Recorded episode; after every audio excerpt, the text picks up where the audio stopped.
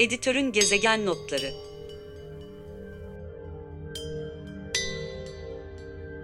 Editörün Gezegen Notları'nın 11. bölümünden herkese merhaba. Ben Zeynep Yüncüler. Her iki haftada bir gezegen24.com'da yer verdiğimiz içeriklerin bir özetini geçmeye devam ediyoruz.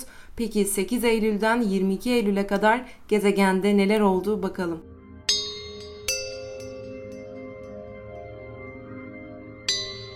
Gezegen24.com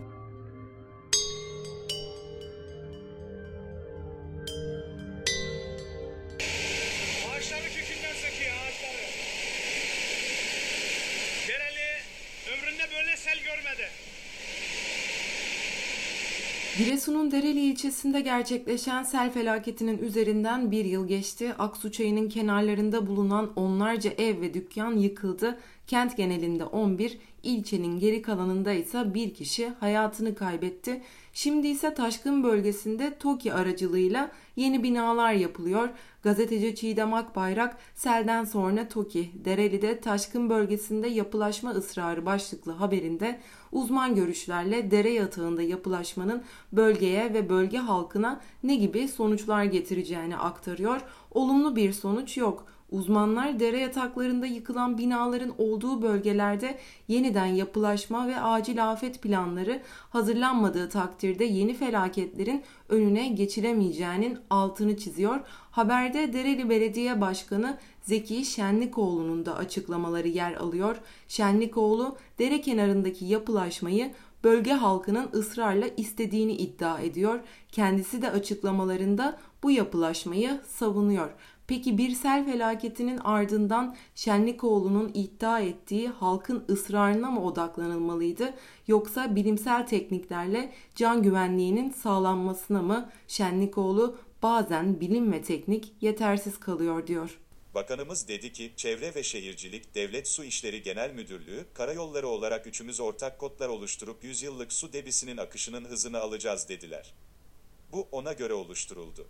Bazen bilim, teknik bile yetersiz kalıyor. Çevre ve Ekoloji Hareketi'nden avukat Yakup Okumuşoğlu, belediye başkanı Şenlikoğlu'yla hemfikir değil. Doğaya ait olan bu alanlarda kesinlikle evler yapılmamalı.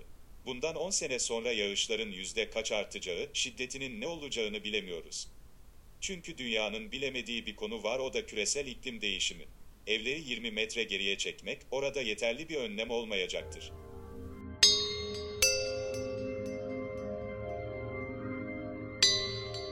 Bir diğer içerikte ise gazeteci Alican Acenerler Türkiye'nin sera gazı emisyonlarında en fazla payı olan fosil yakıtlara yönelik artan desteğini verilerle ele alıyor.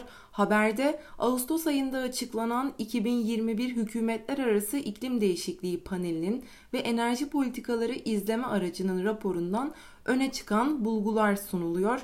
Enerji Politikaları İzleme Aracı'nın verileri pandemide Türkiye'nin fosil yakıtlara ayırdığı kamu desteği yenilebilir enerjiden 200 kat fazla olduğunu gösteriyor.